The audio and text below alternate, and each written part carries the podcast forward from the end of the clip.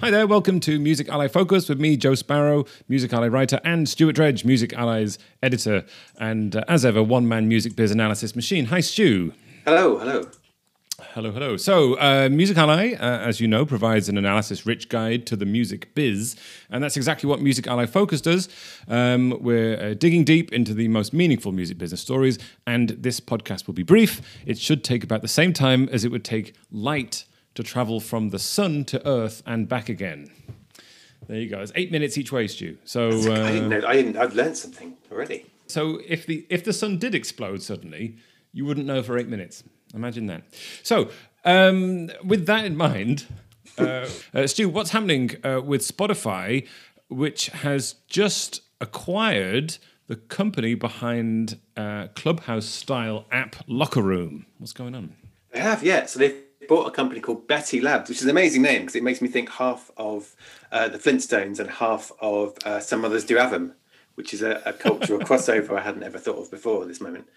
Um, but yeah, so uh, this is a startup that's made an app called Locker Room, which came out only last October. So it's a really fast kind of launch to exit story.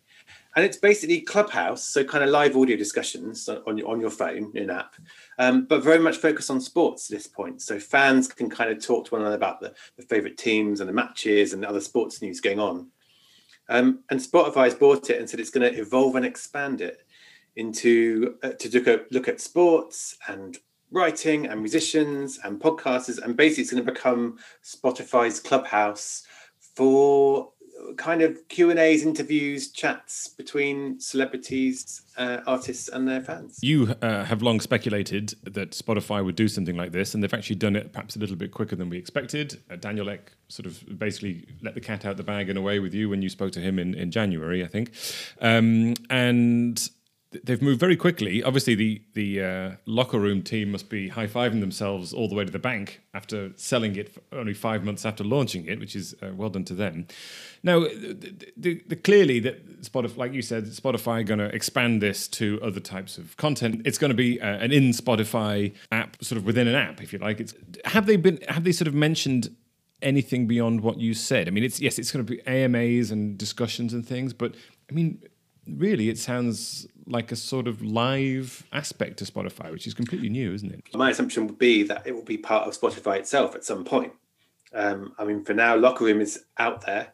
Uh, I'm not sure if they said whether they're going to shut it down or whether they're going to bring it into Spotify. Um, but yeah, I, you would assume that this will be part of Spotify itself. So when you go in, you can listen to your playlists, you can listen to your music, or you can go to the live tab perhaps and see what's happening. Yeah. And it seems to be very much, it, it does seem to be the plans seem to be about curation. So it won't just be anyone come along and talk, which is kind of the clubhouse thing. But it seems like right. it's maybe more of a managed. We're going to have events. We're going to have things happening. Like you know, this time this musician will be doing an interview, and you can ask. But, but it does it does right. suggest it will be two way. It will be ask me anything sessions. So it will be fans able to contribute as well as the kind of. The, the so it might initially be verified artists who get to be able to use this feature, and it's they establish the the session and fans can join in perhaps. It sounds like it, yes. So, but then that's yeah. the, the thing that's open. How how we integrate into Spotify is you know, and that's the, the work will begin now on that. I'm guessing, and we may see something later this year. Yeah, I, mean, I presume something that if they did want to integrate it, would would they could roll out pretty quickly.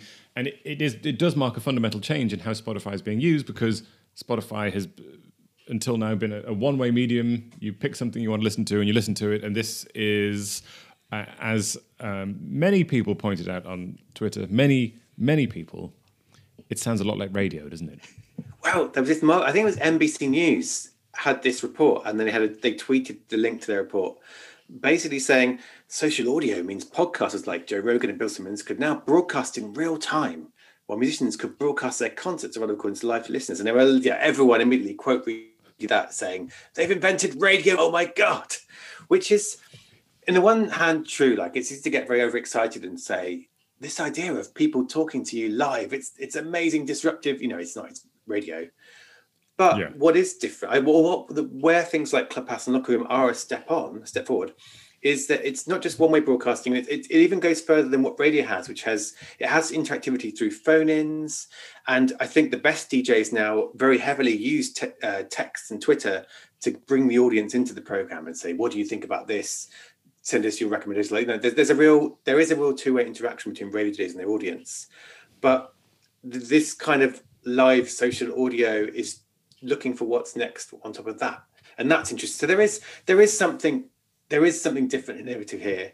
Um, it's not just radio being rebranded, um, but it is interesting. I think that Spotify for quite a long time now has talked about its ambitions to to take over from traditional radio. And there was one um, analyst um, call they had when Daniel Ek uh, was talking very clearly about everything linear dies because on demand is going to win, and we're on demand. Radio's linear.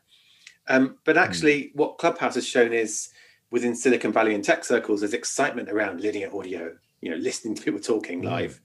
Um, and now Spotify has got the chance now. I think the other exciting thing about this is that Spotify can do it for a real mainstream audience, like beyond even what Clubhouse has at the moment, which is still very much the tech and media industries. I think it's starting to grow beyond that.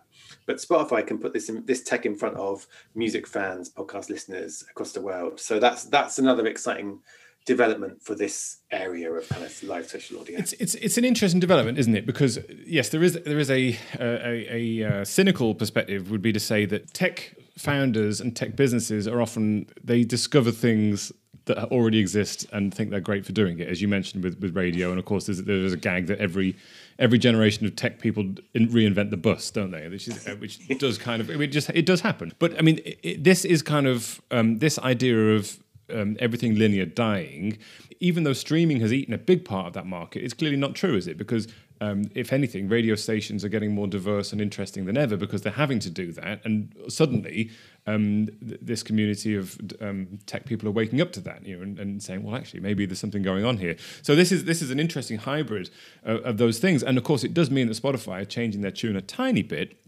but it's not. A, but at the same time, it's it's not a million miles away from what Apple Music have been doing all along, which is having their radio station of really good, well-made um, uh, radio content uh, Zane Lowe uh, being their big headline signing, and you know Lars Ulrich doing a show and things like that. You know these are linear things that people tune in f- to, which makes Apple a sort of um, media producer in that sense, and, and makes them uh, into a, a, company that is making content.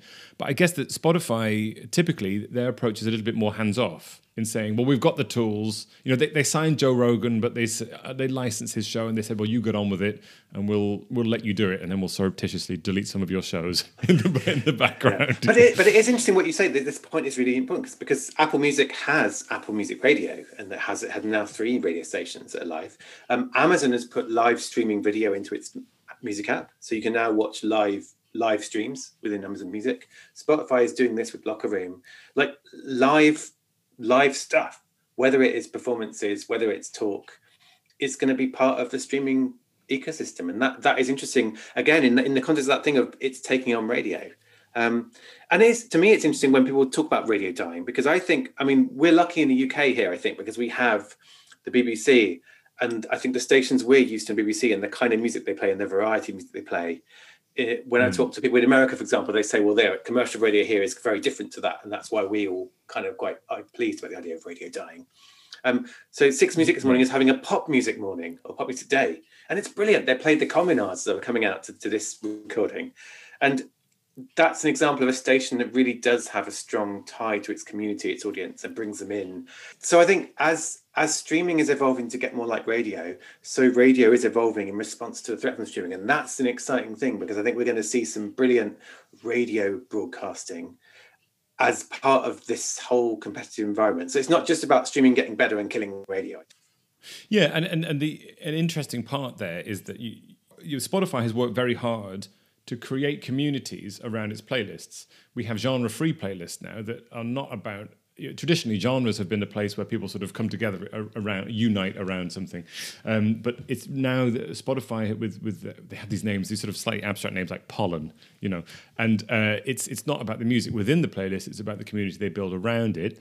That is essentially this is one step beyond that isn't it? Which is um, sort of to do with you know radio stations uh, just like record labels have communities that believe in the curator ship and the uh, presentation and, and of those stations. They don't tune in for a certain type of music, and this is kind of what's happening here. So it's an, it's a logical extension in that step, but it does open up so many possibilities because you're almost letting the old world into the new one. Because I mean, um, we don't know if this will happen or not, but uh, there's no reason why eventually you couldn't open Spotify and it essentially has the equivalent of TuneIn inside it, and you just stream your favorite radio station that already existed, pre-existed Spotify within Spotify itself, which would be a, a, an interesting uh, quite inception, isn't it? Radio within your Spotify, within. But yeah, I mean, the other thing I think we said this in our story is is like it might kick off a new round of poachings because I think when when streaming as streaming grew, there was this period of lots of people came from radio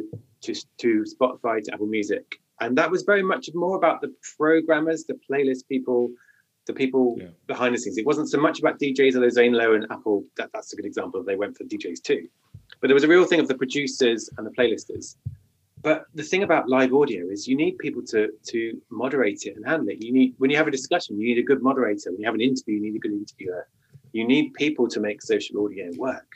And so that might be interesting to see, well, who are the people who are good at talking to an audience of listeners who are good at interviewing stars, who are good at thinking on their feet. Well, that is probably people from the broadcast world, DJs, TV presenters. So we might see another mm. round of of people poaching, and that's going to be interesting. Seeing of well, if you're Spotify, would you rather build your own stars, your own hosts, and build them up, or would would you like to go and spend a bunch of money on I don't know getting one of six music big DJs in the UK or getting one of the big indie DJs in the US? You know that that so there could be there could be another sort of talent movement as part of this, and that's going to be quite fun to see. Yeah, very interesting because the one thing we've seen uh, as Spotify has, has embraced and pushed podcasting very hard is that there has been a boom in sort of what I will uh, sort of I don't mean this dismissively, but called celebrity podcasts, where you get so, someone from who's famous for doing something else, Jessie Ware being a great example, uh, doing a podcast on on something completely different it's a compelling strategy because you can take a whole audience with you that follows a celebrity uh, from doing something else. But it'll be interesting to see, uh, uh, as we know, doing live broadcasts is a completely different skill, and you can't just port a celebrity over to doing live broadcasts. So it'll be interesting to see what, what they pursue uh, and who they um, who they take over. Of course, um, the subtext to all this, uh, Daniel Ek, I know you're listening, is that Stu and I are available at very reasonable rates. Yeah, we can be. Can we, what what can we approach for? But it's true. But the other, the other thing as well is I think one of the, the, the periodic worries that some people have around streaming is that the playlisting is quite can be quite faceless. Like you don't really know who's curating different Spotify playlists, partly by design because they don't want everyone to be Hassan. But then we've we've actually we've we've they've started to come out. Like for example, um, Lizzy Szabo is a good example. She does the uh, the, the, the pollen the genres playlists. Um, uh, Lauren is the one she kind of, and we actually had a, conference, and it was really interesting to see the talk, see the person, and hear them talk about the, the, the motivation behind the playlist and community around it. And so there's always there are those people within the streaming services who are curators, but it could be quite interesting for them if they want to to start moving into well actually we're going to get some of the people from our community together and we're going to talk and it's going to be part of this new locker room so you know i think there's there's, there's going to be a really interesting emergence of personalities some of them from the playlist world some of them from the radio broadcasting world, and it's we're going to have people in streaming, um, maybe front and center in a way they haven't always been in the past. There is a sort of trope, isn't there, as we watch you know startups go from sort of plucky move fast break things startup doing something new and then as they sort of balloon in size sort of slowly drifting back towards the center of the and, and sort of becoming the industry they replaced. I'm not saying that's what Spotify are doing, but there, this is something we see, and, and it would be interesting to see, as you said, with Spotify, which has long been a business which has all been about okay, it's on demand. Here it is. You do what you listen to what you want, and that's how it works. Suddenly, I'm not saying that they're becoming content producers, but they kind of are in a sense that they're they're providing a platform to do it, and they need, might need to bring people in Apple have been much more open about doing that. So this is a this is an interesting shift as Spotify keep ballooning in size to seeing how they how hands off can they keep uh, the, the, the platform from curators uh, being a sort of public face of it. Because as you say, you know, I remember when I was uh, back when just at the time when they hired a bunch of BBC producers to do a lot of playlist picking. I was a radio plugger in the UK, and all of a sudden, all of my contacts disappeared overnight and went across to uh, Spotify and Apple Music. And uh, you mentioned something big business there. The other thing I was thinking was actually that sparked thought is that big big advertising business understand live audio in a way sometimes they're still slow to understand streaming. Like Spotify's took about all the advertising dollars in radio and why they've been slow to move to streaming. And live audio is something they understand, and maybe maybe that's going to be another element of this that actually doing live stuff helps Spotify call even more brands to come up with and start spending money on that. Live radio with programmatic advertising uh, and mm. tailored advertising for listeners fitted in would be something that I think would be very uh, desirable for a, a, large group of people, wouldn't it? Okay, uh, thanks, Stu. I mean, truly interesting. Um, it seems to be a much bigger development than it appears on the surface. So we'll, we'll, we'll keep a close eye on this one and see how it rolls out and, and when it rolls out. So uh, if you did find that useful and want more of Stu's uh, in depth news and trusted analysis, waiting for you in your inbox every morning, as well as access to all of Music Ally's le- uh, industry leading reports. Head on over to musically.com. Subscribe. The link is below the podcast. Uh, there are a, uh, a, series of sponsored complimentary subscriptions that you may be eligible for as well. We also have a free weekly email called The Knowledge, which rounds up a soupçon of all the best analysis and news and uh, other bits and pieces from Music Ally and arrives in your inbox every Friday. You can subscribe to that below the podcast too. So until next time, from me and Stu, farewell.